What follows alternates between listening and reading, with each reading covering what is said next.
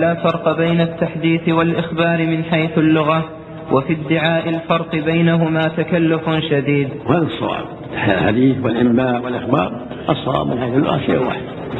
خبرني فلان حدثني فلان أنبأني فلان من حيث اللغة شيء واحد. لكن لما تقرر الاصطلاح صار ذلك حقيقة عرفية. فتقدم على الحقيقة اللغوية مع أن هذا الاصطلاح إنما شاع عند المشارقة ومن تبعهم وأما غالب المغاربة فلم يستعملوا هذا الاصطلاح بل الإخبار والتحديث عندهم بمعنى واحد. وهذا هو هو الأصل. لهم واحد إلا إذا اصطلح قوم فلا بأس إذا اصطلح قوم أن يقول حدثنا بمعنى السماع. وإذا قالوا أخبرنا أو أنبأنا بمعنى إجازة. فلهم اصطلاح نعم. الله فإن جمع الراوي أي أتى بصيغة الجمع في الصيغة الأولى كأن يقول حدثنا فلان أو سمعنا فلانا يقول فهو دليل على أنه سمع منه مع غيره وقد تكون النون للعظمة لكن بقلة. وقد تكون العظمة لكن قلة وإن كان لم يقصد الزياء ولا التفاخر لأن قد يتسامح في العبارة ويقول حدثنا أخبرنا أو ما نعم. وأولها أي صيغ المراتب؟ نعم. أي صيغ المراتب أصرحها أي أصرح صيغ الأداء في سماع قائلها لأنها لا تحتمل الواسطة ولأن حدثني قد يطلق في الإجازة تدليسا وأرفعها مقدارا ما يقع في الإملاء لما فيه من التثبت والتحفظ. بسم الله الرحمن الرحيم. وصلى الله وسلم على رسول الله. يقول المؤلف رحمه الله أرفع صيغة الرواية حدثني وسمعت أنها ما فيها تجوز ولا احتمال. هي أربع روايات. حدثني فلان أو سمعت فلان. نعم. والثالث وهو أخبرني والرابع وهو قرأت لمن قرأ بنفسه على الشيخ فإن جمع كأن يقول أخبرنا أو قرأنا عليه. فهو كالخامس وهو قرئ عليه وأنا أسمع. ثم أخبرني وقرأت عليه لأنها صريحة في السماع. قد يقال أخبرنا وقرأنا إذا كان معه غيره أو تسامح وتجوز. نعم. وعرف من هذا أن التعبير بقرأت لمن قرأ خير من التعبير بالإخبار. وليس وعرف من هذا أن التعبير بقرأت لمن قرأ خير من التعبير بالإخبار لأنه أفصح بصورة الحال. وليس إيش؟ وعرف من هذا أن التعبير بقرأت لمن قرأ خير من التعبير بالإخبار لأنه أفصح بصورة الحال. قرأت قد يحصل فيه تجوز فلهذا أخبرني متقارب في المعنى. قرأت عليه أو أخبرني متقاربان. قد يقال أخبرني أوضح. ولكن في الغالب انه إذا قرأت عليه فهو قرأ عليه قراءة يسمعها ويسمع كلامه. لأن ذاك الوقت ما هناك شيء يوهم. فإذا قال قرأت عليه معناه قرأ عليه شيء يسمعه إياه ويسمع كلامه عليه. فهو صريح به أنه سمع منه. مثل ما قال قال حدثني وسمعت لكن حدثني اصرح والمعنى متقارب. الله إليك تنبيه. القراءة على الشيخ أحد وجوه التحمل عند الجمهور. وأبعد من, وأبعد من أبى ذلك من أهل العراق. وقد اشتد إنكار الإمام مالك وغيره من المدنيين عليهم في ذلك. حتى بالغ بعضهم فرجحها على السماع من لفظ الشيخ. وذهب جم, وذهب جمع جم منهم البخاري وحكاه في أوائل صحيحه عن جماعة من الأئمة إلى أن السماع من لفظ الشيخ والقراءة عليه يعني في الصحة والقوة سواء. والله أعلم. وكل هذا متقارب من أنكر القراءة في السماع فقد أبعد النجاح مع الصيحة في السماع ولهذا ذكر البخاري وجماعة أن من جنس سمعت. في المعنى. حدثني وسمعت وأخبرني وقرأت كلها متقاربة. في أنه سمع منه وليس هناك شك في سماعة منه. والإنباء من حيث اللغة. والكلام هذا في من كان ثقة. يعتمد عليه. إذا قال أخبرني وحدثني. أما الضعفاء والكذابون غير داخل في هذا الكلام في الثقات والمعروفون بالعدالة. خوف الله. نعم والإنباء من حيث اللغة واصطلاح المتقدمين بمعنى الإخبار إلا في عرف المتأخرين فهو للإجازة كعن لأنها في عرف المتأخرين للإجازة. هذا هكذا الإنباء معنى الإخبار. عند المتقدمين هو من جنس إخبارني وإذا كان الاحتمال صار بعده. وإلا فهو من جنس أخبرني أنبأني بكذا من جنس أخبرني عند المتقدمين. لأن أنباء أخبر وهكذا قرئ عليه وأنا أسمع؟ من جنس أخبرني ومن جنس قرأت عليه.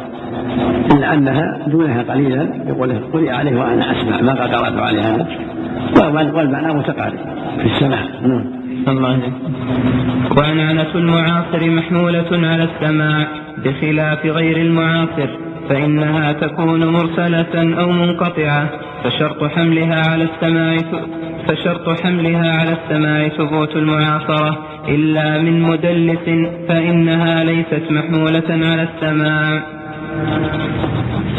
عنانات المعاصر محمولة على السماع إذا قال عن فلان محمول على السماع لأن الثقة والثقة مفروغ فيها أنه إذا قال عن فلان أنه لا واسطة.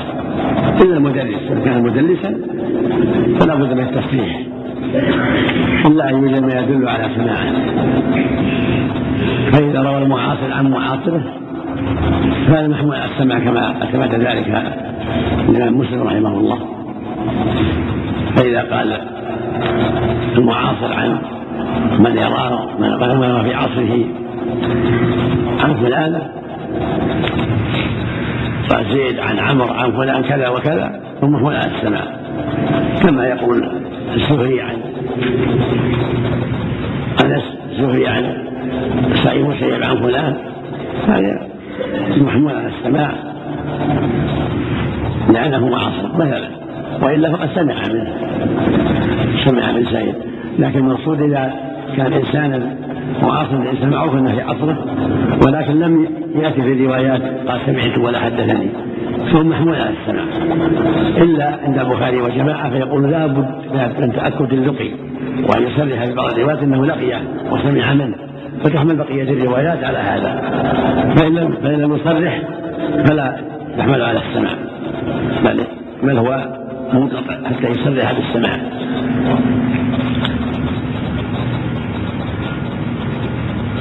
نعم كما يأتينا. البخاري يقول بهذا وهذا حق صحيح البخاري. يرى انه لا بد من اللقي نعم الله إليكم. التدليس الذي يروي عنه فلان وهم لم يسمع منه قد يلقى. هذا هذا التدليس نعم. أبو زبير عن جابر أو حميد عن الصحيحين محمول على السماء ما في الصحيح ما هو على كلها على السماء نعم. الله إليكم. وقيل يشترط في حمل عنانة المعاصر على السماء ثبوت لقائهما أي الشيخ والراوي عنه. ولو مرة واحدة ليحصل الأمن في باقي العنعنة من عن كونه من المرسل الخفي. وهو المختار تبعا لعلي بن المديني والبخاري وغيرهما من النقاد. اختار هذا جماعة البخاري وأبو الحسن علي بن المديني وجماعة. قال لابد من أن يقي ولو مرة يصرف بالسماع حتى تطمئن النفوس ويعلم أنه لقيه ولو كان معاصرا ولو كان في بلده حتى يصرح في بعض الروايات قال سمعت وحدثني فتطمئن القلوب في روايته. نعم. وهذا القول قول جيد لكن كونه شرط هو محل النظر. لأن المفروض في الثقة. إذا قال عن فلان المفروض في الثقة أنه قاله عن سماع. هذا هو المفروض ما دام الحديث عن الثقات والأئمة فلا يظن بهم التدليس. نعم. الا إلا بدليل. لا تقبل إلا لا تقبل. غير الثقة ما غير الثقة ما يقبل مطلق أو عن عن ولا مع عن ولا صرح. نعم. تحصل له اللقية وكان ثقة. كان ثقة ما ينفع إذا كان إذا كان هو معاصر ما ما يفعل السماء بخلاف المعاصر. اللي هو في زمانه وفي مثلا قريته أو في بلد بلد مدينته أو نحو ذلك. أما اللي ما عاصره ولد بعده هذا منقطع. الله إليك. نعم. إذا جزء من إذا صرف عني ما لقيته يصير منقطع. الله إليك وأطلقوا المش عند عند عند عند الناس إذا صرحوا إني ما لقيت فلان يصير منقطع. إلا إذا روى عنه أصلا الله إليك الكلام إذا ما صرح. روى عن معاصر ولا مسرح أنه لقيه ولا ما لقيه. أما إذا صرح قال لقيته انتهى المشكلة. أو قال ما لقيته انتهى المشكلة. الكلام فيما إذا لم يصرح بشيء هل يحمل على السمع؟ أم لا؟ نعم. الله عليكم بخلاف بين مسلم والبخاري نعم. نعم. وأطلقوا المشافهة في الإجازة وأطلقوا المشافهة في الإجازة المتلفظ بها تجوزا وكذا المكاتبة في الإجازة المكتوب بها وهو موجود في عبارة كثير من المتأخرين. بخلاف يطلق شافهني أو كتب إليه في الإجازة شافه بالإجازة قال تروي عني كذا. أو كتب إليه تروي عنه هذا إجازة. قال كتب إليه تروي عني صحيح البخاري تروي عني صحيح مسلم. أو شافهه بذلك قال تروي عني كذا. هذه إجازة سواء وأطلقوا المشافهة في الإجازة المتلفظ بها تجوزا وكذا المكاتبة في الإجازة المكتوب بها وهو موجود في عبارة كثير من المتأخرين بخلاف المتقدمين فإنهم إنما يطلقونها فيما كتب به الشيخ من الحديث إلى الطالب سواء أذن له في روايته أم لا. لا فيما إذا كتب إليه بالإجازة فقط. وهذا واضح ان المتأخرين إذا قالوا شافهته رواية عني أو كاتبته معناها الإجازة. أما في المتقدمين شافهته بكذا وجدت يعني كتب إليه الحديث ونوله إياه. فهو من السماع. لكنها اصطلاح فقط. والمقصود من هذا كله أنه ينبغي يعرف اصطلاح القوم في ما يعبرون عنه بالكتابة والإجازة. سواء كان من عادته الإجازة بالمشاهدة أو بالمكاتبة معناه أنه أجاز أن يروي عنه من غير أن يسمعه الحديث.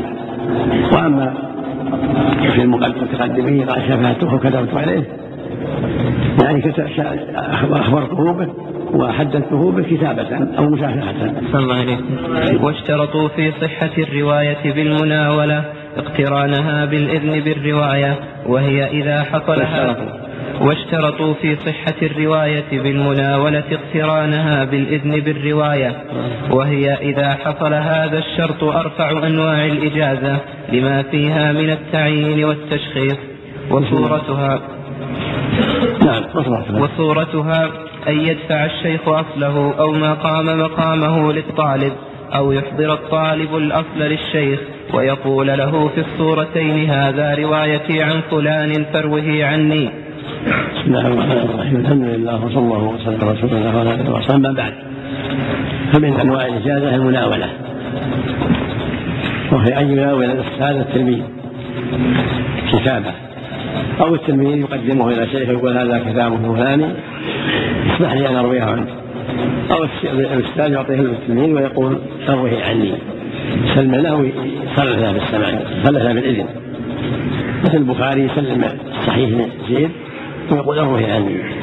مثل أبو داود يسلم السمع فلان يقول اروه عني. هذه إجازة بالمناولة. نعم. ولا بأس أن يروي عنه. يقول حدثني أبو داود حدثني البخاري وهكذا لو فعل من دون من دونهم كالبخاري كالبغوي كالخطابي وغيره نعم. الله عليكم وشرطه أيضا أن يمكنه منه إما بالتمليك وإما بالعارية لينقل منه ويقابل عليه وإلا إن ناوله واسترد في الحال فلا تتبين أرفعيته لكن لها زيادة مزية على الإجازة المعينة وهي أن يجيزه الشيخ برواية كتاب معين ويعين له كيفية روايته له. شرطها يمكن من الكتاب حتى يستطيع أن ينقل منها ويحفظه. أما إذا أجاز ولم يعطيه الكتاب ما ليس لها فائدة الإجازة لأن قد لا يكون حافظا له قد لا يكون عنده استحضار له. شرطه أن يعطيه الكتاب ويمكن من أن يحفظه أو ينقل منه. أحسن الله عليك. لابد من هذا لأن حتى يتمكن من الرواية. هاي سطرين هاي سطرين الله عليك. وإن وإلا إن وله واسترد في الحال فلا تتبين أرفعيته لكن لها زيادة مزية على الإجازة المعينة وهي أن يجيزه الشيخ برواية كتاب معين ويعين له كيفية روايته له. لكن هذه اللي أعطاه إياه ثم استرده منه أرفع. من كون يقول روي عن الكتاب الفلاني ويعين أن رويت عن فلان سماعا أو بالإجازة. ولكن هذه الصفة التي ذكرها المؤلف كون يعطيه ويأخذ في الحال شبيهة بقول روي عن الكتاب الفلاني يعني إذا أعطاه إياه ولم يتمكن من مراجعته وجودها كعدمها المعنى الله عليك نعم. يعبر على كتابه بعد وفاته يحدث منه إذا كان ثبت عنه يبين أنه جاده ما سمعه منه إذا كان ثابت أنه بخطه ولا هذا كتاب نعم. لازم يقول حدثني مناولة ولا يقول حدثني يصرف الأب يصرف يصرف في, في, أول كتاب وفي آخر كتاب ما يبين أنها مناولة نعم. الله إليك. نعم. وإذا خلت المناولة عن الإذن لم يعتبر بها عند الجمهور. وإذا وإذا وإذا خلت المناولة عن الإذن لم يعتبر بها عند الجمهور. أن يجازم؟ نعم. أن؟ نعم لم يعتبر. نعم. عندك؟ وإذا خلت المناولة عن الإذن نعم. لم يعتبر بها عند الجمهور. نعم نعم. وجنح يعني ما يعني أعطاه ولا أدلة. ما قال له عنه لأنه قد يعطيه إياه ولا يسمح له بالرواية لأنه ليس أهلا للرواية نعم. الله. لابد من إذن. بعض الناس مغفل ما ما يصلح يؤذن في الإذن. الله. يستفيد ولا يروي. لابد من إذن. لأن ما كل تلميذ يصلح أن يروي. قد يكون من التغفيل ما ما ما يقع على الرواية ولا يعتمد عليه في الرواية. نعم. إذا أعطاه من تردد في الحال ما يعتبر رجوع على ذلك نعم. إذا أعطاه من تردد في الحال لا يعتبر رجوع؟ يشبه الرجوع؟ لكن ما هو رجوع. لكن يشبه الرجوع؟ يعني قال روي عني لكن بس ما ما أعطاه إياه يتمكن منه. قد يكون التلميذ حافظ قبل قد يكون عنده يعني بقي الحفظ لك سابقا. قد الحاصل أنها اجازه لكن كونه يعطي اياه ويبقى عنده حتى يتمكن من مراجعته أكمل. وقد يكون التلميذ عنده حفظ لك سابقا نعم وجنح من اعتبرها إلى أن مناولته إياه تقوم مقام إرساله إليه بالكتاب؟ وجنح من اعتبرها نعم. إلى أن مناولته إياه تقوم مقام إرساله إليه بالكتاب من بلد إلى بلد. تقوم مقام إرساله إليه بالكتاب من بلد إلى بلد. نعم. وقد وقد إيش؟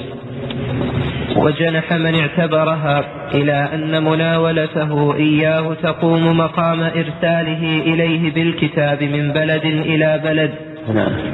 وقع وقع ارسله إليه بالكتاب متحقق وإذا كتب إليه أن تروي عني فمثل لو شافها كانت كتابه يتيقن انها كتابته. أو بالهاتف.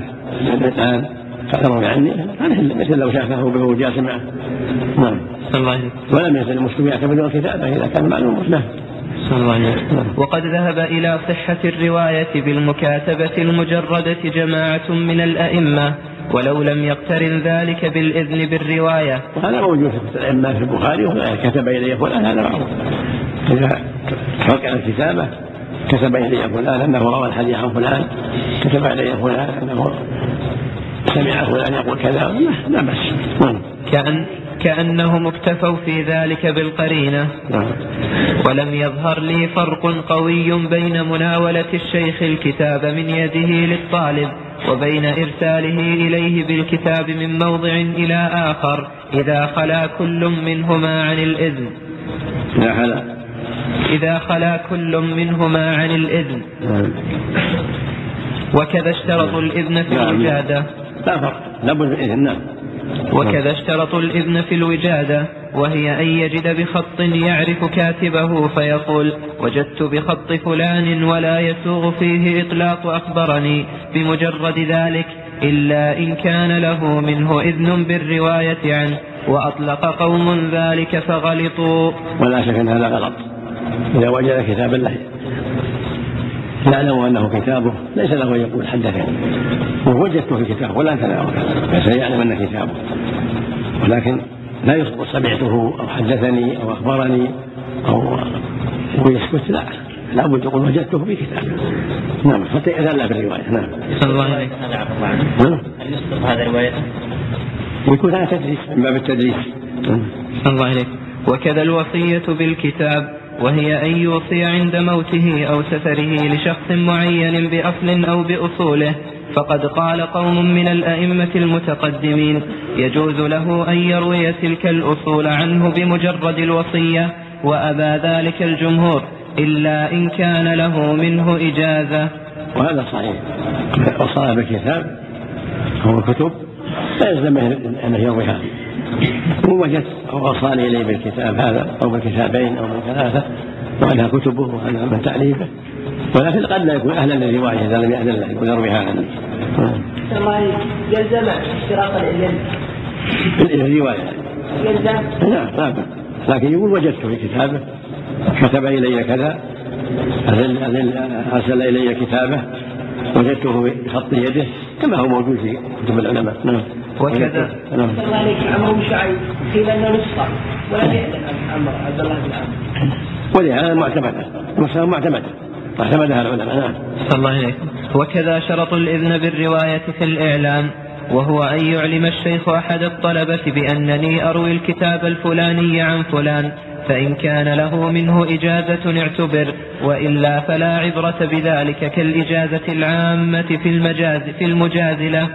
لا في المجاز به كأن يقول أجزت لجميع المسلمين أو لمن أدرك حياتي أو لأهل الإقليم الفلاني أو لأهل البلدة الفلانية وهو أقرب إلى الصحة لقرب الانحصار.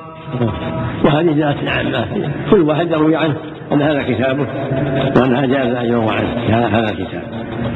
وأنه من روايته عن فلان وهو يخبر عن أذن فيه وما ثبت عنه أنه هذا كتابه ومؤلفه نعم.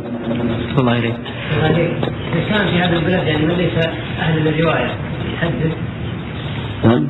إذا كان من أهل البلد الذين أجازهم آه، المحدث هذا يحدث.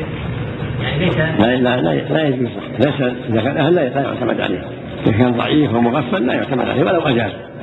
مثل غيره من الرواة صلى الله عليه وسلم ينقص على هذا حقوق الطبع. نعم. حقوق الطبع هذا له معنى آخر. هذا له معنى آخر. نعم صلى الله عليه. مم. الطبراني أن أن الحسن رواية عن سمرة بكتاب أخذه من ابن سمرة نعم. على قبول حديث حسان؟ الله أعلم. نعم. صلى الله عليه. وكذا الإجازة للمجهول. كان يكون مبهما أو مهملا. لا يعمل. كذلك. لابد يكون المجاز معلوم. والا فلا يصح. لاحد يقول إنها اجازني وهو ما أجازة. لكن يقول إنها أجاز المسلمين أو أجاز أهل البلد أن يرووا عنه مثل ما تقدم. أما يقول اجازني يكذب ما اجازه نعم. وكذلك الإجازة للمعدوم. كان يقول أجزت لمن سيولد لفلان. وقد قيل إن عطفه على وقد قيل إن وقد قيل إن عطفه على موجود صح. كأن يقول أجزت لك ولمن سيولد لك والأقرب عدم الصحة أيضا. المقصود أن هذا يخبر انها اجازه ولا ما؟ تصير اجازه المعدوم ما اجازه لكن يخبر انها جاز وأن هذا كتابه وأن على حسب حاله إن كان ثقته وهو ثقة مضطر على حسب حاله. من باب الإخبار عن الواقع. الله عليه وكذلك الإجازة لموجود أو معدوم علقت بشرط مشيئة الغير. كأن يقول أجزت لك إن شاء فلان أو أجزت لمن شاء فلان. لا أن يقول أجزت لك إن شئت. إذا علق المشيئه فلا بد من مشيئه الشخص. أجزت أن تروي كتابي عني بشرط أن يوافق فلان أبي أو شيخي فلان.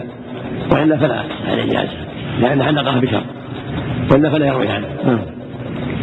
لكن إن قال أجزت لك إن شئت. هذه ما كان تحصيل حاصل. الله يهديك أو تحصيل حاصل. الله. وهذا على الأصح في جميع ذلك. وقد جوز الرواية بجميع ذلك سوى المجهول. ما لم يتبين المراد منه. الخطيب وحكاه عن جماعة من مشايخه. هذا من الإجازة العامة. يعني المجهول من الإجازة العامة. يخبر أنه أجاز أن يروى عن هذا الكتاب. لأنه كتابه. يستفيد الناس أن هذا كتابه. وأنه سمح لرواية عنه روايته عنه. الله يهديك. واستعمل الإجازة للمعدوم من القدماء أبو بكر بن أبي داود وأبو عبد الله بن مندة.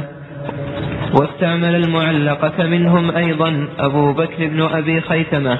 وروى بالإجازة العامة جمع كثير. جمعهم بعض الحفاظ في كتاب ورتبهم على حروف المعجم لكثرتهم وكل ذلك كما قال ابن الصلاح توسع غير مرضي لأن الإجازة الخاصة المعينة مختلف, مختلف في صحتها اختلافا قويا عند القدماء. وإن كان العمل استقر على اعتبارها عند المتأخرين فهي دون السماع بالاتفاق فكيف إذا حصل فيها الاسترسال المذكور؟ فإنها تزداد ضعفا لكنها في الجملة خير من إيراد الحديث معضلا. والله أعلم وإلهنا انتهى الكلام في أقسام صيغ الأداء. وهذا مثل ما تقدم بعضهم توسع في الإجازة ولكن الأمر في هذا سعد وهو الإخبار عن الحقيقة. وأما الإجازة المعتبرة فهي متقدمة بإذنه يعطيه كتاب أو يقول أجزت وكانت ترويها عني كما تقدم. أما التوسع هذا فهو من باب توسيع العلم والسماح لهم بنقل العلم. وإلا فلا تعتبر إجازة هذا لجميع الناس أو لمن شاء أو ما أشبه ذلك. التوسع. ولكن تفيد أن هذا الكتاب كتابه أنه أدنى في روايته لكن ما يقع أجازة يعني ما أجازة الله. ثم الرواة إن اتفقت أسماؤهم وأسماء آبائهم فصاعدا واختلفت أشخاصهم سواء اتفق في ذلك اثنان منهم أم أكثر. كذلك إذا اتفق اثنان فصاعدا في الكنية والنسبة فهو النوع الذي يقال له المتفق والمفترق. بسم الله الرحمن الرحيم. وصلى الله وسلم. هذه مسألة مهمة وهي ما إذا اتفقت أسماء الرواة وكناهم. فهذا يسمى المفترق والمختلف المختلف المتفق والمختلف يعني هم متفقون في الأسماء مختلفون مختلفون في الحقائق. هذا عبد الله هذا عبد الله هذا زيد وهذا زيد هذا زيد بن محمد وهذا زيد بن محمد. لكن يعرفون بشيوخهم وتلاميذهم فيكون عند المحدث بصيرة في هذا حتى لا تلتبس عليه الأمور. يعرفهم بمشايخهم وبتلاميذهم قد يكون بعضهم له ألقاب تميزه. نعم. الله عليكم. وفائدة معرفته خشية أن يظن الشخصان شخصا واحدا. وقد صنف فيه الخطيب كتابا حافلا. وقد لخصته وزدت عليه أشياء كثيرة. وهذا عكس ما تقدم من النوع المسمى بالمهمل. لأنه يخشى منه أن يظن الواحد اثنين وهذا عكس ما تقدم من النوع المسمى بالمهمل لأنه يخشى منه أن يظن الواحد اثنين وهذا يخشى منه أن يظن الاثنان واحدا. نعم. وهذا يجب فيه العناية فإن إذا أهمل قد يلتبس على الناس فيظن الواحد اثنان. فينبغي للمحدث والراوي أن يعتني بصفات الرواة وألقابهم وشيوخهم وتلاميذهم حتى لا تشتبه عليه الأمور. حتى لا يظن اثنين واحد أو يظن واحد اثنين بسبب اتفاق الصفات. نعم. وإن اتفقت الأسماء خطا واختلف واختلفت نطقا سواء كان مرجع الاختلاف النقط أم الشك فهو المؤتلف والمختلف. ومعرفته من مهمات هذا الفن حتى قال علي بن المديني أشد التصحيف ما يقع في الأسماء ووجه ووجهه بعضهم بأنه شيء لا يدخله القياس ولا قبله شيء يدل عليه ولا بعده. وهذا كذلك اتفقت الأسماء والألقاب ولكن اختلفت النطق الشكل. هذا مما يشتبه على الناس. فينبغي في مثل هذا العناية بأن تعرف هذه الأسماء بأشياء أخرى. فقد يكون لقب صورته واحدة ولكن في حق واحد مفتوح وفي حق آخر مضموم حق آخر مكسور يختلف حسب الشكل فيحتاج إلى تمييز من جهة الشيوخ ومن جهة التلاميذ ومن جهة العصر. يكون لراوي دربه بصيرة في حالهم نعم. الله عليكم وقد صنف فيه أبو أحمد العسكري لكنه أضافه إلى كتاب التصحيف له ثم أفرده بالتأليف عبد الغني بن سعيد فجمع فيه كتابين كتابا في مشتبه الأسماء وكتابا في مشتبه النسبة وجمع شيخه الدار قطني في ذلك كتابا. وجمع, وجمع, وجمع شيخه الدار قطني. في ذلك كتابا حافلا. ثم جمع الخطيب ذيلا. ثم جمع الجميع أبو نصر بن ماكولا في كتابه الإكمال. واستدرك عليهم في كتاب آخر جمع فيه أوهامهم وبينها. وكتابه من أجمع ما جمع في ذلك وهو عمدة كل محدث بعده. وقد استدرك عليه أبو بكر بن نقطة ما فاته أو تجدد بعده في مجلد ضخم. ثم ذيل عليه منصور بن سليم بفتح السين في مجلد لطيف. كذلك أبو حامد بن الصابوني وجمع الذهبي في ذلك كتابا مختصرا جدا. اعتمد فيه على الضبط بالقلم فكثر فيه الغلط والتصحيف المباين لموضوع الكتاب. وقد يسر الله تعالى بتوضيحه في كتاب سميته تبصير المنتبه بتحرير المشتبه وهو سميته. سميته تبصير المنتبه بتحرير المشتبه. وهذا كتاب مفيد جدا لأنه يوضح للناس أسماء الرواة وألقابهم التي تميزهم بالضبط. مهم بالشكل بالضبط بالحروف بضم كذا بنصب كذا حتى يتضح لقب هذا من هذا ولقب هذا من هذا بضبط الحروف. بالضم كذا بضم الأولى بكسر الثانية. بضم الثالثة فتح الثالثة أما الضبط بالنقط أو الضبط بالشكل هذا يتغير ويلتبس. وإنما يضبط بالحروف. هو الذي يضبط هذه الأسماء. نعم. الله عليك. الله عليك الذي هو عزيز موجود موجود مطلوب نعم تفصيل مثال الله عليك نعم. وقد يسر الله تعالى بتوضيحه في كتاب سميته. تبصير المنتبه بتحرير المشتبه وهو مجلد واحد فضبطته بالحروف على الطريقة المرضية. وزدت عليه شيئا كثيرا مما أهمله أو لم يقف عليه ولله الحمد على ذلك. المؤلف له عناية بكتب الحديث رحمه الله وما ألفوا في هذا ما ألف الخطيب والدرقطني وغيرهم له عناية في هذه الأشياء رحمه الله. نعم. الله عليك. وإن اتفقت الأسماء خطا ونطقا واختلفت الآباء. الله عليك. صح. كم الله عليكم. طيب. 179 نعم 179 معك حاشية. مع شيء؟ في حاشية. في حاشية. حامله لا حاشية. لا علي بن حسن. يعني شيء على تفصيل مكتب الكتاب الأخير تكلم شيء؟ نعم على كتاب المؤلف الأخير. أي نعم قال وطبع في أربعة مجلدات بتحقيق علي محمد البجاوي. تخصيص؟ بتحقيق علي بن محمد البجاوي. طبع في أربع مجلدات. موجود هنا تشكون ولا موجود؟ الموجود أحسن الله عليك موجود. نعم. وإن اتفقت الأسماء خطا ونطقا كم؟ صف كم؟ 79 بعد المئة. نعم 179 نعم. نعم. وإن اتفقت الأسماء خطا ونطقا واختلفت الآباء نطقا مع اختلافها خطا. نعم. واختلفت الآباء نطقا مع ائتلافها خطا. كمحمد بن عقيل بفتح العين ومحمد بن عقيل بضمها. الأول نيسابوري والثاني فريابي وهما مشهوران وطبقتهما متقاربة. أو بالعكس. نعم. كأن تختلف الأسماء نطقا وتأتلف خطا وتتفق الآباء خطا ونطقا كشريح بن النعمان وسريج بن النعمان الأول بالشين المعجمة والحاء المهملة وهو تابعي يروي عن علي رضي الله عنه والثاني بالسين المهملة والجيم وهو من شيوخ البخاري فهو النوع الذي يقال له المتشابه. بسم الله الرحمن الرحيم. هذا يقع كثيرا اتفقت الأسماء خطا واختلفت نطقا أو بالعكس. اختلفت خطا واتفقت نطقا يسمى المتشابه. محمد بن عقيل محمد بن عقيل عبد الله بن عقيل عبد الله بن عقيل. هذا يعرف بالتتبع والضبط من أئمة الحديث.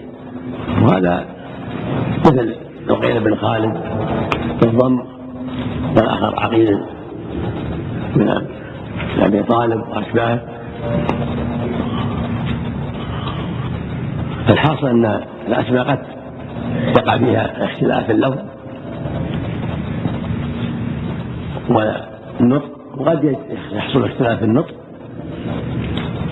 ولكن الحروف واحدة. مثل سعيد وسعيد مثل سليم وسليم وأشبه ذلك. هذا كله يحتاج إلى عناية من الراوي ولا يضر. إذا كانوا ثقات لا يضر. وهكذا لا يضر الإنسان الضعفاء لا يضر. إنما الذي يضر إذا كان أحدهما ثقة والآخر ضعيف هو اللي يحتاج إلى عناية. حتى يميز هذا من هذا إما بالشيوخ أو بالتلاميذ حتى لا تشتبه في روايته واما إذا كانوا ثقات فلا يضر أو كانوا ضعفاء كلهم لا يضر نعم. الله عليك نعم. وكذا إن وقع ذلك الاتفاق في الاسم واسم الأب والاختلاف في النسبة وقد صنف فيه الخطيب كتابا جليلا سماه تلخيص المتشابه ثم ذي سماه. تلخيص المتشابه. تبسيط. تلخيص. تلخيص. نعم. نعم. وهذا يقع أيضا. قد يكون اسم واسم الأب متفق ولكن يختلف النسبة. عقيلي عقيلي سليمي سليمي اشبه ذلك فلا يضر مثل ما تقدم. إنما من باب مزيد العلم إذا عرف ذلك. إنما يضر إذا كان احدهما ثقه والآخر ضعيف هذا هو محل العناية. نعم. الله. وقد صنف فيه الخطيب كتابا جليلا سماه تلخيص المتشابه. ثم ذيله ثم ذيله عليه أيضا بما فاته أولا وهو كثير الفائدة. والخطيب رحمه الله صنف في أنواع علوم الحديث كتب كثيرة رحمه الله. الحافظ بن حجر كذلك تابع في هذا رحمه الله. وجزاهم خيرا نعم الله. ويتركب منه ومما قبله أنواع منها أن يحصل الاتفاق أو الاشتباه في الاسم واسم الأب مثلا. إلا في حرف أو حرفين فأكثر من أحدهما أو منهما وهو على قسمين إما أن يكون الاختلاف بالتغيير مع أن عدد الحروف ثابت في الجهتين أو يكون الاختلاف بالتغيير مع نقصان بعض الأسماء عن بعض فمن أمثلة الأول محمد بن سنان كسر السين المهملة ونونين بينهما ألف.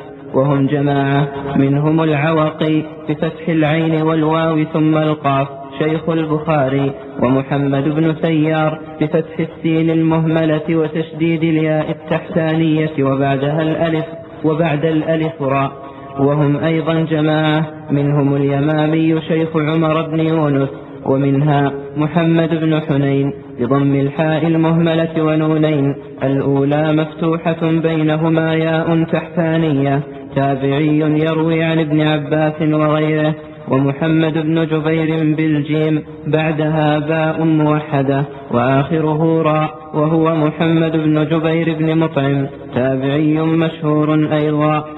وهذا يقع أيضا مثل ما قال لكن عند أهل البصيرة يعرفونهم محمد بن سنان ومحمد بن سياب في الكتابه متقاربة. لكن عند الضبط والعناية يتضح الأمر. فالسنان شيء وسيار شيء وهكذا حنين وجبير. لكن عند بعض بعض الناس قد يشتبه بسبب سوء الخط أو عدم العناية بالضبط في الخط. فيشتبه حنين أو جبير. فإذا ضبط الحروف زال الاشكال وهكذا يشتبه سيار وسنان. وكذلك قد يلحق ببشار أيضا سنان ويسار وبشار. كل هذا قد تشتبه لكن بالعناية. من الراوي وضبط الحروف يتميز. نعم. الله يهديك. يروي عن عباس عبد الله بن حنين أو محمد؟ بن نعم. ليس هو عبد الله بن حنين. هذا وهذا. عبد الله بن حنين. نعم. الله يهديك. ومن ذلك معرف بن واصل كوفي مشهور. ومن ومن ذلك؟ معرف بن واصل إيه. كوفي مشهور. ومطرف بن واصل كذا عندك معرف معرف معرف بالكاف معرف مطرف, أحسن الله إليك نعم. وهكذا. ومن ذلك معرف بن واصل. إيه. كوفي مشهور. ومطرف بن واصل. بالطاء بدل العين. شيخ آخر يروي عنه أبو حذيفة النهدي. ومنه أيضا. وهذا كذلك. وطرفه معرفه وتقاربه. يحتاج المقام إلى الضبط. نعم. ولكن في كل حال مثل ما تقدم إنما يعظم الأمر إذا كان أحدهما ثقة والآخر ضعيف. وأما إذا كان ضعي- ضعيفين أو ثقتين فالأمر يخف الله. ومنه أيضا نعم. معرف عندنا بفتح الراء معرف ولا معرف واضح عندك؟ ما هو ضابط من ذلك؟ من ذلك؟ ومن ذلك معرف بن واصل. إيه. كوفي مشهور ومطرف بن واصل بالطاء بدل العين شيخ آخر يروي عنه أبو حذيفة النهدي. نعم نعم نعم. الله يهديك. ومنه أيضا أحمد بن الحسين صاحب إبراهيم بن صاحب إبراهيم بن سعيد وآخرون وأ- وأحيد بن الحسين مثله لكن بدل الميم ياء تحتانية. وهو شيخ بخاري يروي عنه عبد الله بن محمد بن البيكندي. كذلك أحيد وأحمد قد تشتبه ولا سيما بعض الكتاب قد لا يوضح. الميم كما ينبغي. فعند النقاد أهل البصيرة بالرواية يعرفون هذا من هذا. ويميزون هذا من هذا. وقد يصحف على كثير من المحدثين وكثير من الخطاطين. في أحمد وأحيد. نعم. ومن ذلك أيضا حفص بن ميسرة شيخ مشهور من طبقة مالك وجعفر بن ميسرة شيخ لعبيد الله بن موسى الكوفي الأول بالحاء المهملة والفاء بعدها صاد مهملة والثاني بالجيم والعين المهملة بعدها فاء ثم راء. بسم الله الرحمن الرحيم الحمد لله وصلى الله وسلم. أما بعد هذه هذا من أمثلة تشابه الاسماء في قد يقع الغلط بسبب قرب صورة الاسم حفص وجعفر قد يغلط الكاتب فلا يوضح الفرق بينهما. حفص بالحاء والفاء والصاد جعفر بالجيم والعين والفاء والراء قد يلتبسان أيضا. ولكن أهل العلم يضبطون بالحروف. حتى لا لا, لا يقع لبس فيقول حفص بالحاء المهمله والفاء والصاد جعفر بالجيم والعين والفاء حتى لا يقع لبس عند الحاجة إلى البيان. نعم. الله عليك الفكرة التصحيح الذي يؤخذ منه نعم. الفكرة الفكرة تصحيحه يؤخذ منه هذه يكون هذا علة علة في تضعيفه علة في إذا كثرت يجب رفعه أما إذا قليل يرفع عنه. نعم. ومن أمثلة الثاني عبد الله بن زيد جماعة منهم في الصحابة صاحب الأذان واسم جده عبد ربه وراوي حديث الوضوء واسم جده عاصم وهما أنصاريان وعبد الله بن يزيد في زيادة ياء في أول اسم الأب والزاي, والزاي مكسورة وهم أيضا جماعة. منهم في الصحابة الخطمي يكنى أبا موسى وحديثه في الصحيحين. ومنهم القارئ له ذكر في حديث عائشة قد زعم بعضهم أنه الخطمي وفيه نظر. نعم. منهم عبد الله بن زيد وعبد الله بن يزيد قد يسأل أيضا. عبد الله بن زيد بن عبد ربه صاحب الأذان. عبد الله بن زيد بن عاصم الأنصاري صاحب الوضوء. ومنهم عبد الله بن يزيد.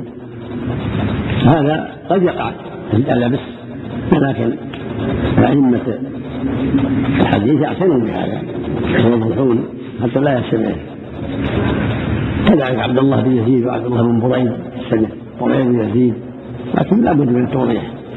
عند الاشتباه لا بد من الإيضاح. نعم. ومنها عبد الله بن يحيى وهم جماعة وعبد الله بن نجي بضم النون وفتح الجيم وتشديد الياء تابعي معروف يروي عن علي رضي الله عنه. وهكذا من تشابه الأسماء. عبد الله بن يحيى عبد الله بن نجي نجي بضم النون والتجيم نجي يحيى بأول يحيى ثم مهملة قد يشتبه هذا. مشاة وطارق. عندما وضحت النون والياء يشتبه يحيى بنجي لكن مع الإيضاح وجود الياء واضحة والنون واضحة ليس من الشبك أو ضبط الحروف يضبط الحروف. نجي بالنون نجيم يحيى بالياء والحال المهملة حتى لا يشتبه عند عند الرواية نعم. الله أو يحصل الاتفاق في الخط والنطق لكن يحصل الاختلاف أو الاشتباه بالتقديم والتأخير. إما في اسمين جملة أو نحو ذلك. وهذا كذلك. قد يحصل اختلاف في الخط واللفظ ولكن قد يحصل الاشتباه في التقديم والتأخير. قد يقدم أباه على اسمه. أو يحصل تقديم بعض الحروف على بعض يقع الالتباس فإن يزيد يزيد سواء. بعيد بريد سواء. لكن قد يحصل تقديم هذا على أبيه أو أبيه أو, أو عكسه فيحصل الالتباس. يكون انقلاب على الراوي الحاصل أن هذه المسائل يجب على الراوي أن ينتبه لها. بريد يزيد ضرب زيد يحيى رجي وكل الاسماء المشتبهه هذه يجب على الراوي عند الروايه أن ينتبه لها. ولا سيما فيما تقدم إذا كان أحدهما ضعيف والاخر ثقه أما إذا كانوا جميعا ثقات فالأمر سهل. أو اشتبهت الاثم لا يضر. أو حصل بعض التقديم والتأخير ما يضر. المهم أن يكونوا ثقتين أو ضعيفين. فإن كان ثقتين أو ضعيفين فلا يضر. لكن إذا كان هذا أحدهما ثقة والآخر ضعيف. هذا هو اللي يحتاج إلى العناية التامة. الله عنك وإذا كان ثقتان أحدهما أدرك الشيخ والآخر لم يدرك فلا يضر؟ إذا كان ثقتان. هذا يحتاج إذا كان أحدهما سمع الشيخ والآخر ما سمع يحتاج إلى العناية. يقصد يقصد تقديم التأخير بالتدليل. نعم. بعض الرواة يقصد عمدا تقديم التأخير في الأسماء للتدليل هذا لا يجوز يجرح به لكن قد يفعله قد يفعله العالم مع التلاميذ للامتحان. قد يفعله الشيخ مع تلاميذه للامتحان. ليعرف فهمهم وفقههم عليكم. كأن يقع التقديم والتأخير في الاسم الواحد في بعض حروفه بالنسبة إلى ما يشتبه به. مثال الأول الأسود بن يزيد ويزيد بن الأسود وهو ظاهر. هذا وقع لكن يتبين من تلاميذه والشيوخ. الأسود بن يزيد ويزيد بن الأسود يتبين حالة بتلاميذه وشيوخه نعم. ومنه عبد الله بن يزيد ويزيد بن عبد الله. نعم كذلك. ومثال الثاني أيوب بن سيار وأيوب بن يسار. الأول. هذا قد يشتبه يسار وسيار بشار كذلك. يسار وبشار كان ما شيخ مسلم والبخاري محمد بن بشار يقع في بعض النسخ محمد بن يسار. يشتبه عليه نعم. ومثال الثاني أيوب بن سيار وأيوب بن يسار. الأول مدني مشهور ليس بالقوي والآخر مجهول. هذا أيوب بن يسار وأيوب بن سيار. يشتبه فلا بد من الضبط والعناية عند الرواية نعم. خاتمة. ومن المهم عند المحدثين معرفة طبقات الرواة وفائدته الأمن من تداخل المشتبهين وإمكان الاطلاع على تبيين التدليس والوقوف على حقيقة المراد من العنعنة. بسم الله الرحمن الرحيم. اللهم صل على محمد. هذه خاتمة يقول المؤلف رحمه الله. من المهم معرفة طبقات الرواة لأن العلم بطبقات الرواة يعين المحدث والناقد الروايات على معرفة المنقطع والمرسل والمدلس. بخلاف إذا كان جاهلا بطبقاته تلتبس عليه الأمور. نعم.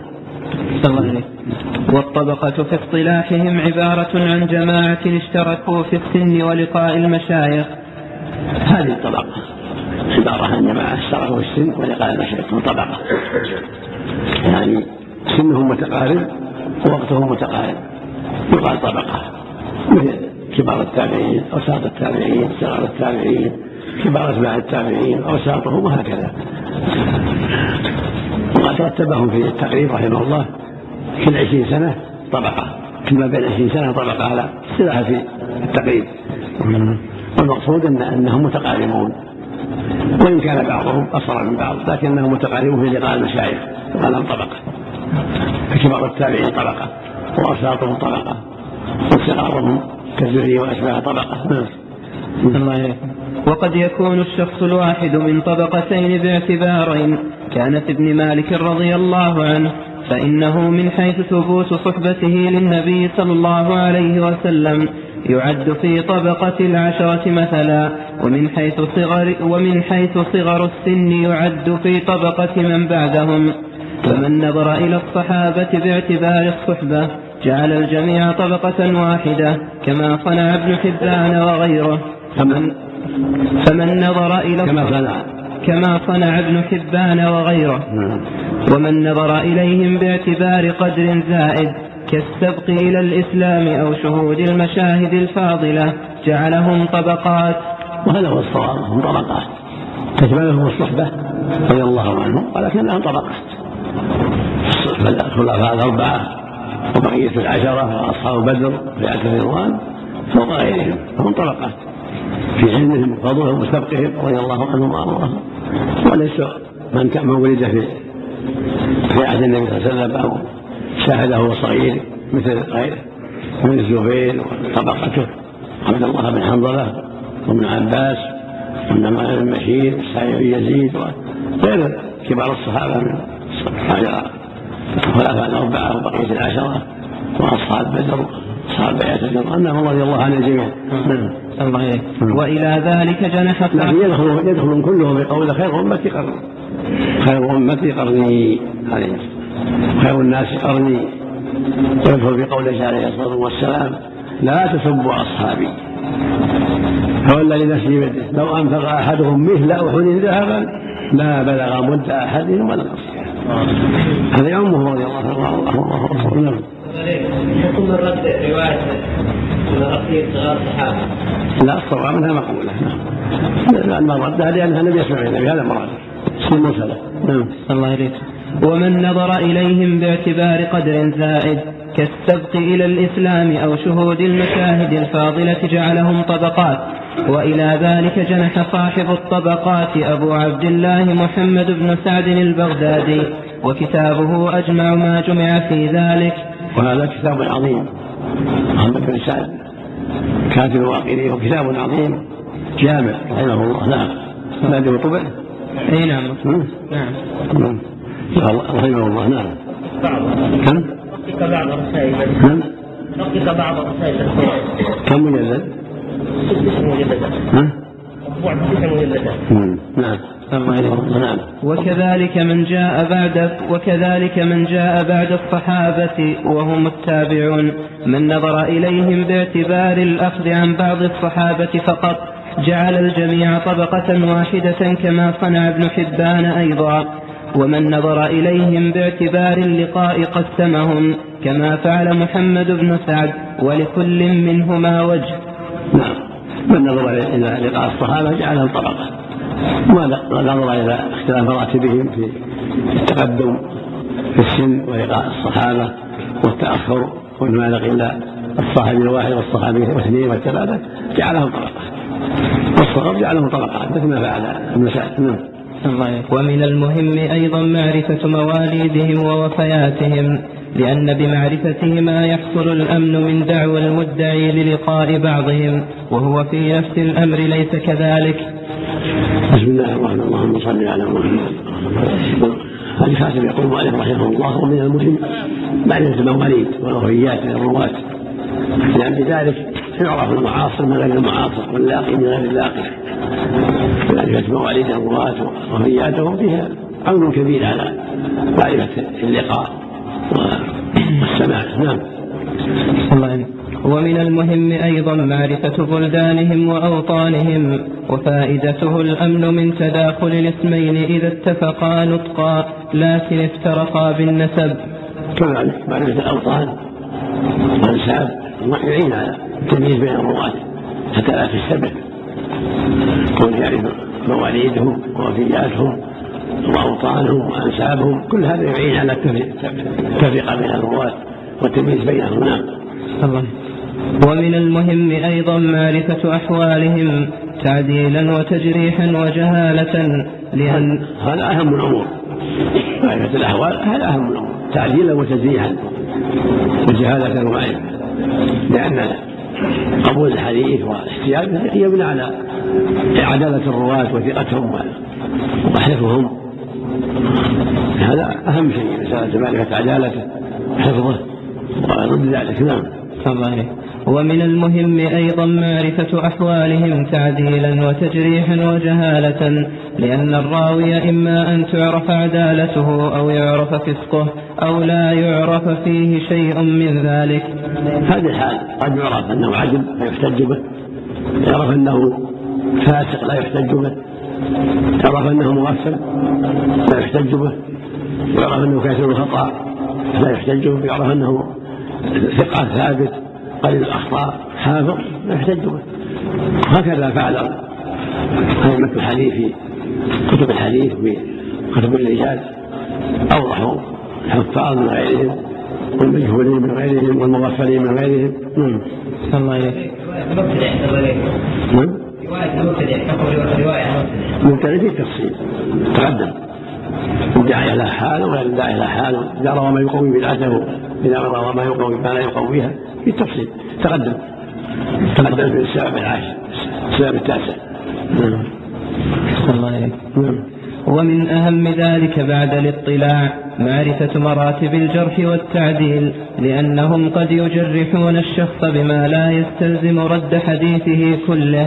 وقد بينا أسباب ذلك فيما مضى وحصرناها في عشرة وتقدم شرحها مفصلا. والغرض نعم.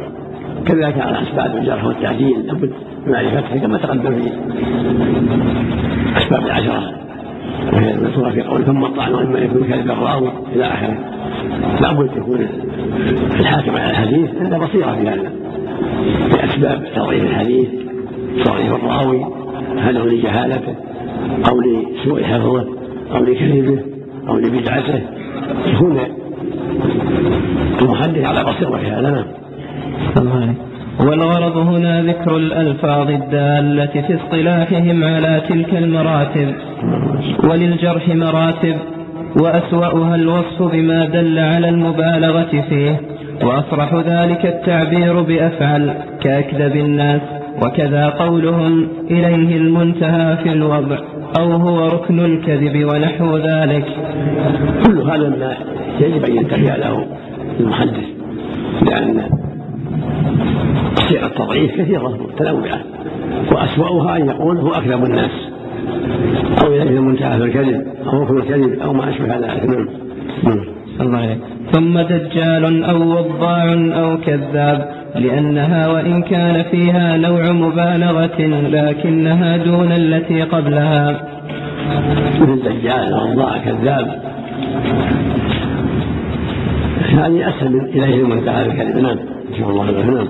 وأسهلها أي الألفاظ الدالة على الجرح قولهم فلان لين أو سيء الحفظ أو فيه أدنى مقال.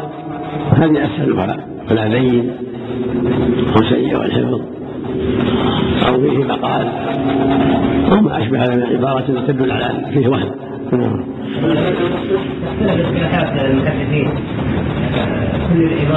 له اصطلاح عن يعرف لابد دراسة حاله عادة يعرف. نعم. الله وبين أسوأ الجرح وأسهله مراتب لا تخفى. فقولهم متروك أو ساقط أو فاحش الغلط أو منكر الحديث أشد من قولهم ضعيف أو ليس بالقوي أو فيه مقال. بين المراتب مون. بين أعلاها وأسوأها. وبين أدناها مون. بين أكثر الناس ونجال وكذاب وبين فيه دين وفيه ظلم مراتب أخرى. فاهل الغلط. يغلط كثيرا وما أشبه الأمام ومن المهم أيضا معرفة مراتب التعديل. ومن ومن؟ ومن المهم أيضا معرفة مراتب التعديل. وأرفعها الوصف أيضا بما دل على المبالغة فيه. وأصرح ذلك التعبير بأفعل كأوثق الناس أو أثبت الناس أو إليه المنتهى في التثبت. بسم الله الرحمن الرحيم. صلى وسلم. يقول رحمه الله من المهم معرفة ألفاظ التعليل. من المهم في مصطلح الحديث عند أهل العلم وأئمة الحديث معرفة ألفاظ التوحيد للرواة ومعرفة منازلهم لأن ذلك يحصل به التوثق من الأحاديث ومعرفة مراتبها في الصحة. ثم علت مراتب الرواة في العدالة صار الحديث أثبت وأصح. وأرفعها ما جاء بالصيغة التفضيل أو كأوثق الناس.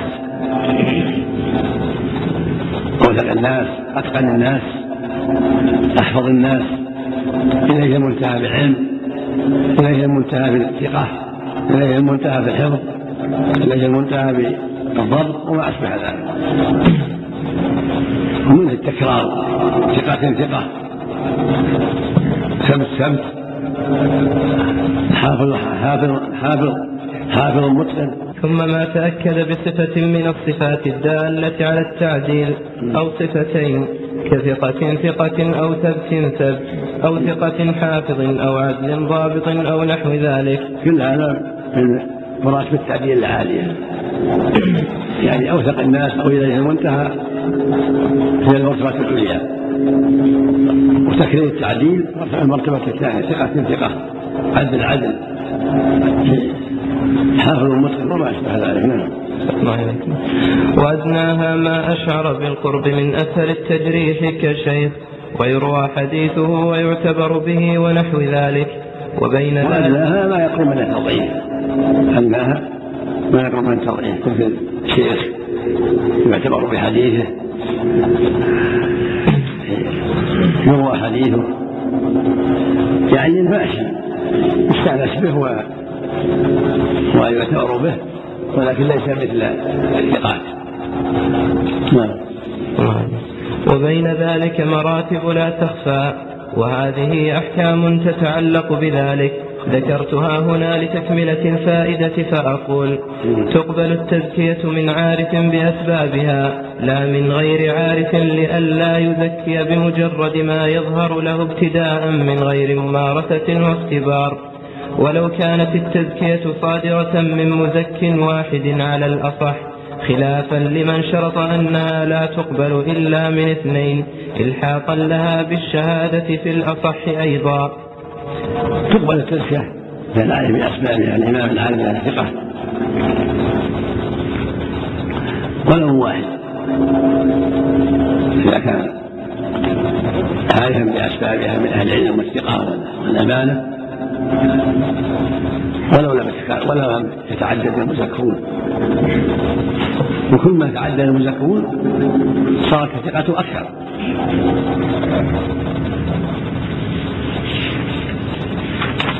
ولا بد أن يكون من أهل العلم والبصيرة والعلم والعلم معرفه بأسباب التزكيه ممن مارس الحديث وعرف الحديث.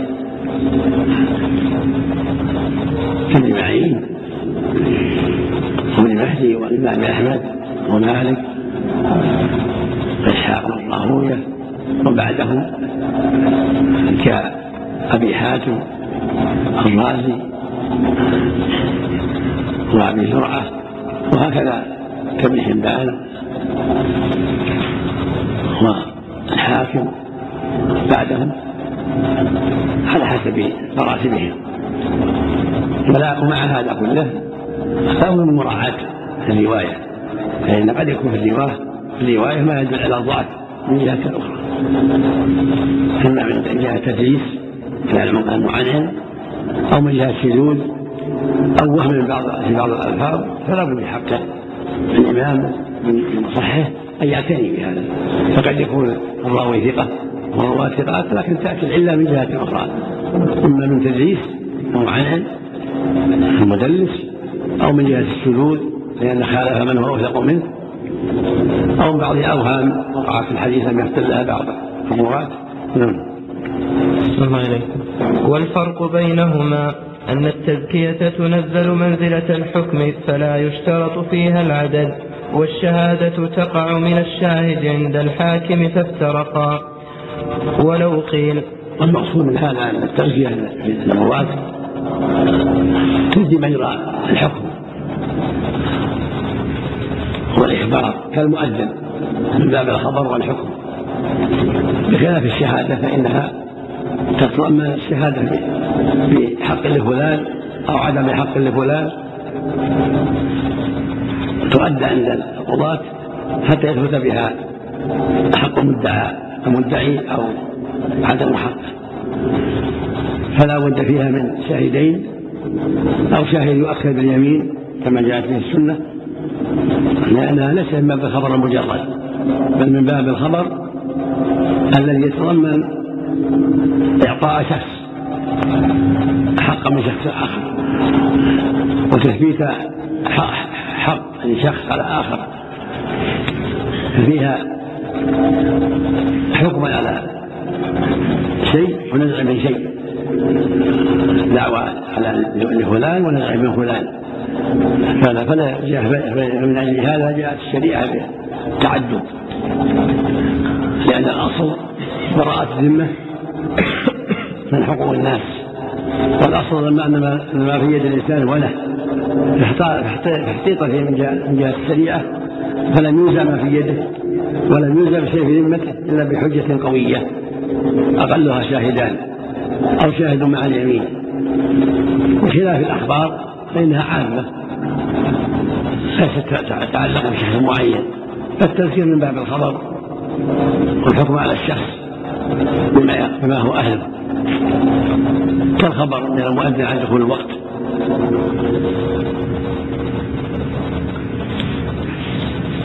نعم. الله عنك إذا وجد لأهل العلم كلام في ديانة الراوي ولم يوجد لهم كلام في حفظه وضبطه هذا يتعلق بالعدالة. إلى العدالة العدالة شيء والضبط شيء آخر. قد يكون الرجل عدلا لكن ليس بضابط عنده سوء حفظ.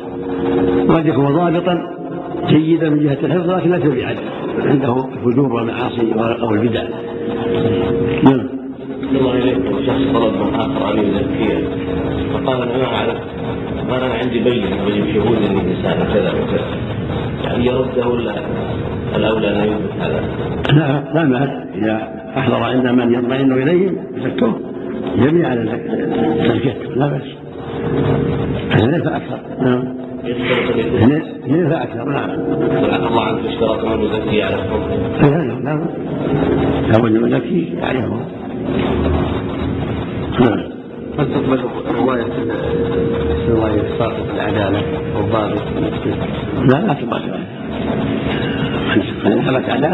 ولو قيل يفصل بين ما إذا كانت التزكية في الراوي مستندة من المزكي إلى اجتهاده أو إلى النقل عن غيره لكان متجها لأنه إن كان الأول فلا يشترط العدد أصلا لأنه حينئذ يكون بمنزلة الحاكم وإن كان الثاني فيجري فيه الخلاف ويتبين أنه أيضا لا يشترط العدد.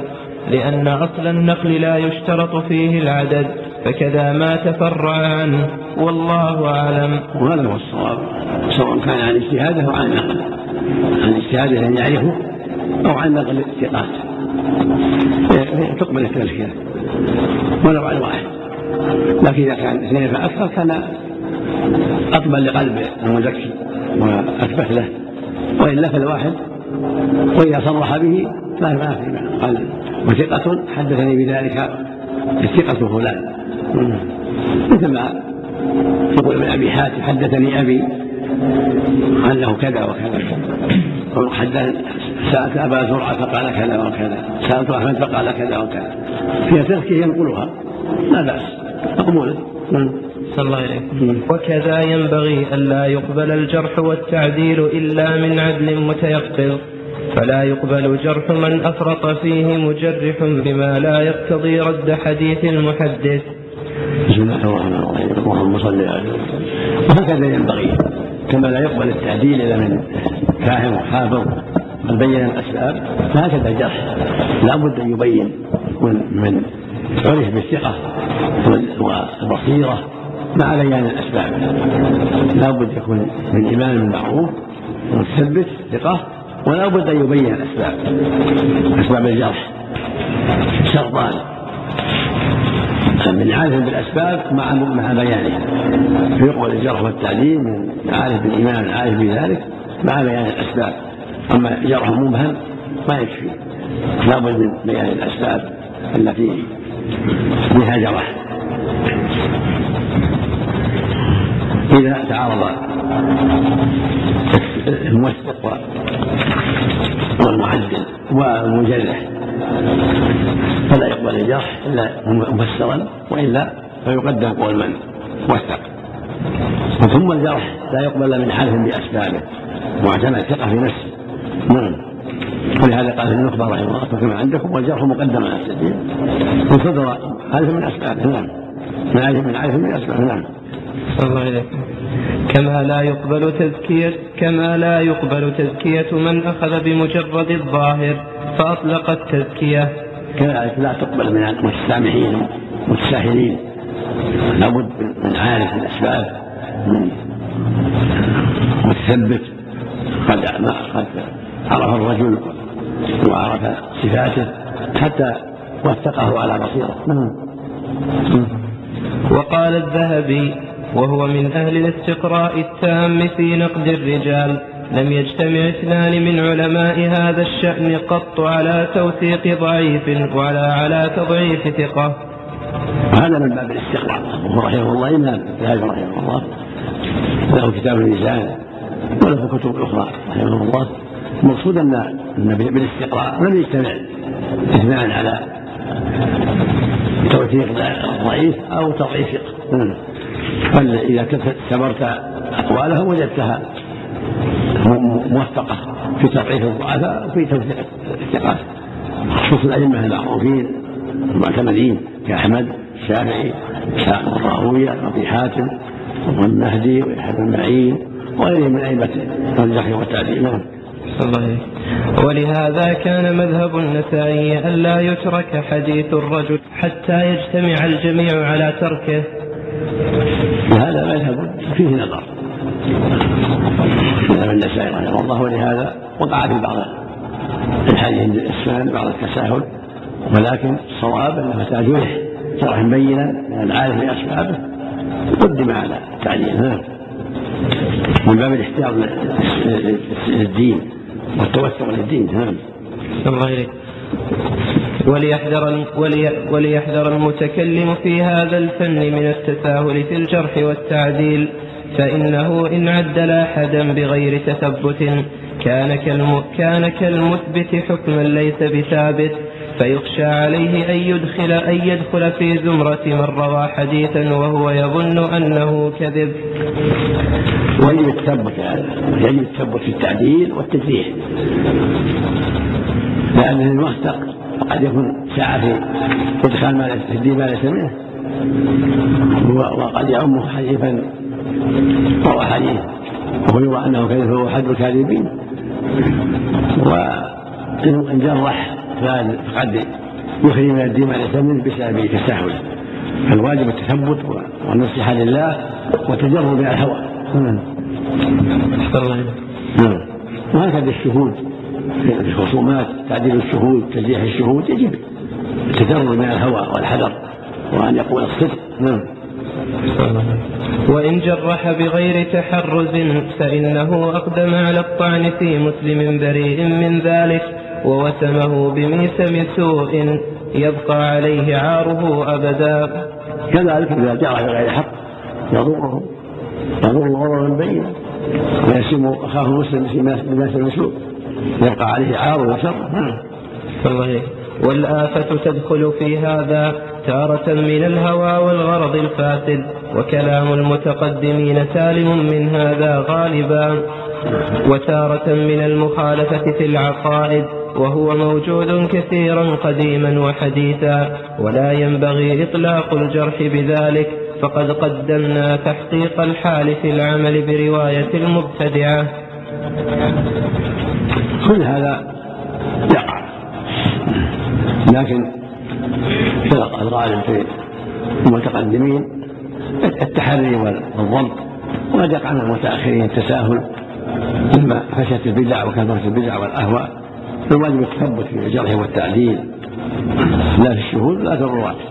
حتى يطمئن إلى المعدلين أو المجرحين والجرح مقدم على التعديل وأطلق ذلك جماعة ولكن محله إن صدر مبينا من عارف بأسبابه لأنه إن كان غير مفسر لم يقدح في من ثبتت عدالته.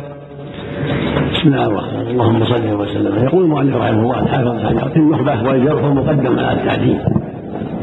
أطلق هذا جماعة. وليس بسواد الإطلاق وإنما يقدم على التعديل إن صدر مبينا من عارف بأسبابه أما الجرح مجمل لا ما يقدم على التعديل. التعديل مقدم عليه. أما إذا كان جرحا مفسرا يقول سيء الحفظ كذاب فاسق يبين الأسباب الجرح وأن يكون من عارف بأسباب من إمام ثقة عارف بالأسباب على التعديل بهذه الشروط. يكون مبين وكان من عارف بأسباب من الأئمة الموثوقين المعتمدين.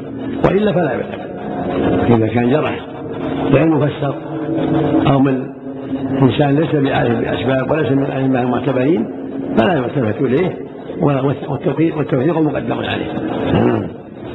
الله عليكم. وإن صدر من غير عارف بالأسباب لم يعتبر به أيضا. نعم. لابد يكون عارف بالأسباب كأبي عبيد قاسم بن سلام أبي حاتم أبي زرعة الإمام أحمد الشافعي مالك الأوزاعي وأشبه ذلك. نعم. إسحاق بن راهويه وأشبه نعم فإن خلا المجروح عن التعديل قبل الجرح فيه مجملا غير مبين السبب إذا صدر من عارف على المختار. إذا كان الجرح في إنسان لم يوثق قبل مجمل إنسان لم لم يوثق أحد فالجرح مقبول فيه مطلقا ولو ما بينت أسباب. إذا صار من عارف بالأسباب الجرح مقدم. الجرح مقبول فيه لأن ما شيء يقابله. ما هناك شيء يقابله من التعديل فيقبل فإذا كان إنسانا مجهول ثم ثم يلح قبل. نعم. هذا يعتبر يعتبر يحتج به من باب الحسن نعم. صلى الله عليكم لأنه إذا إلا إذا ثبت وهو. لأنه إذا لم يكن فيه تعديل فهو في حيز المجهول وإعمال قول المجرح أولى من إهماله. ومال ابن الصلاح في مثل هذا إلى التوقف فيه. والصواب ما قاله المؤلف. إذا خلا الراوي عن تعديل قبل فيه الجرح وقيل ضعيف. لأن اجتمع فيه الجهالة مع مع الجرح. فلا يعتد بروايته. نعم. سلمك الله شيخ وش الحكمة من تقديم عن المعدل؟ لأن علم لم يعلم المعدل علم شيئا زائدا جهله المعدل عند علم مزيد علم. الله عليكم. فصل ومن المهم في هذا الفن معرفة كن المسمين ممن ممن اشتهر باسمه وله كنية. لا يؤمن أن يأتي في بعض الروايات مكنيا. لئلا يظن أنه آخر. بسم الله اللهم صل وسلم على رسول الله. يقول المؤلف الحافظ رحمه الله في النخبة وشرحها يقول من المهم معرفة كنى المكنين من الرواة لأن قد يأتي بعض الأسانيد بكنيته فيظن أنه شخص آخر. فمن المهم أن يعلم كنا أن تعلم كنا المكنين كما من المهم أن تعلم شيوخهم وتلاميذهم حتى لا يشتبهوا وكثير من الرواة يأتي باسمه تارة وبكنيته تارة فإذا كان عرف كنيته لم يشتبه عليه. إذا ورد في في بعض الروايات كنيته قد تشتهر قد يشتهر بالكنية ولا يشتهر بالاسم. قد يشتهر بالاسم ولا يشتهر بالكنية. فإذا عرف كنيته وشيوخه وتلاميذه كان هذا من أهم المهمات في ضبطه نعم. ومعرفة, ومعرفة أسماء المكنين وهو عكس نعم. ومعرفة أسماء المكنين نعم. وهو عكس الذي قبله. وهكذا كذلك. من سهر بكنيته من المهم أن يعرف اسمه.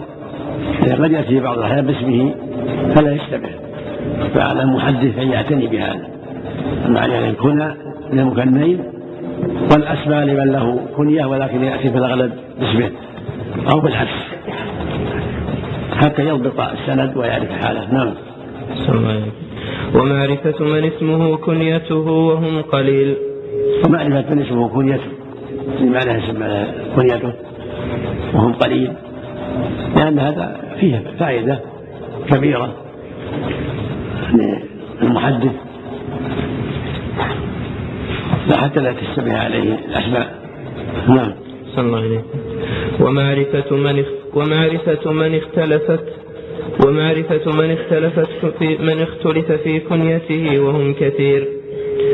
كذلك كنيته وما هو الأرجح. إذا كان قيل أبو عبد الله وقيل أبو محمد وقيل أبو عبد الرحمن. وما أشبه ذلك؟ يعرف. حتى لا يشتبه عليه. ويعرف من يكنيه من تلاميذه بكذا ويكني من تلاميذه بكذا لأن هذا من العلم الخاص. نعم.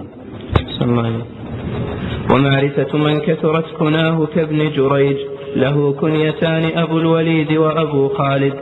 ومعرفة ومعرفة من كثرت كناه نعم. كابن جريج له كنيتان أبو الوليد وأبو خالد. أو كثرت نعوته وألقابه. كل هذا من من من مهمات الأسانيد. يعني ما كثرت كناه أو نعوته تارة العلامة تارة يقول له الفقيه تارة يقول له آه،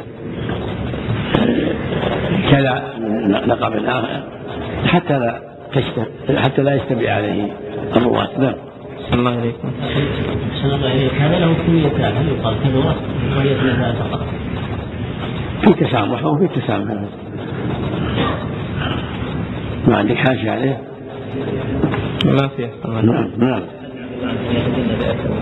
يغير كلا بكون كثيرة نعم نعم صلى الله عليكم ومعرفة من وافقت كنيته اسم أبيه كأبي إسحاق إبراهيم بن إسحاق المدني أحد, التاب أحد أتباع التابعين كذلك من من كني بأبيه كأبي إسحاق محمد إسحاق بن إسحاق بن عبد الله محمد بن عبد الله بن زيد محمد بن هذا كثير كثير ما يكنى بأبيه نعم. وفائدة معرفته نفي الغلط عمن نسبه إلى أبيه فقال وفائدة وفائدة معرفته نفي الغلط عمن نسبه إلى أبيه فقال أخبرنا ابن إسحاق فنسب إلى التصحيح وأن الصواب أخبرنا أبو إسحاق. معرفة هذا؟ نفي الغلط لأن إذا كان كني بأبيه قد يقال ابن فلان وأبي فلان. محمد بن إسحاق عن ابن إسحاق ويقال عن أبي إسحاق. وهكذا عن إبراهيم وعن ابن إبراهيم وأبي إبراهيم. عن ابن محمد وأبي محمد. نعم. أو بالعكس كإسحاق بن أبي إسحاق السبيعي. كذلك. نسب إلى أبيه الكنية. نعم. أو وافقت كنيته كنية زوجته. كأبي, أي كأبي أيوب الأنصاري وأم أيوب كأبي أيوب الأنصاري وأم أيوب صحابيان مشهوران. هذا فائدة. كنيته وكنية زوجة واحدة. أم أيوب وأبي أيوب هذا كثير. نعم. صلى الله. عليه أو وافق اسم شيخه اسم أبيه كالربيع بن أنس عن أنس. هكذا يأتي في الروايات. فيظن, فيظن أنه يروي عن أبيه كما وقع نعم. كما وقع في الصحيح. عن عامر بن سعد عن سعد وهو أبوه وليس أنس شيخ الربيع والدا بل أبوه بكري وشيخه أنصاري وهو أنس بن مالك الصحابي المشهور رضي الله عنه وليس الربيع المذكور من أولاده. وهذا أيضا مهم. إذا وافقت أبيه اسم شيخه. يعرف أن أباه ليس هو شيخه وأن أبا شمس الربيع بن أنس عن أنس فإذا عرفه الراوي كان على بصيرة.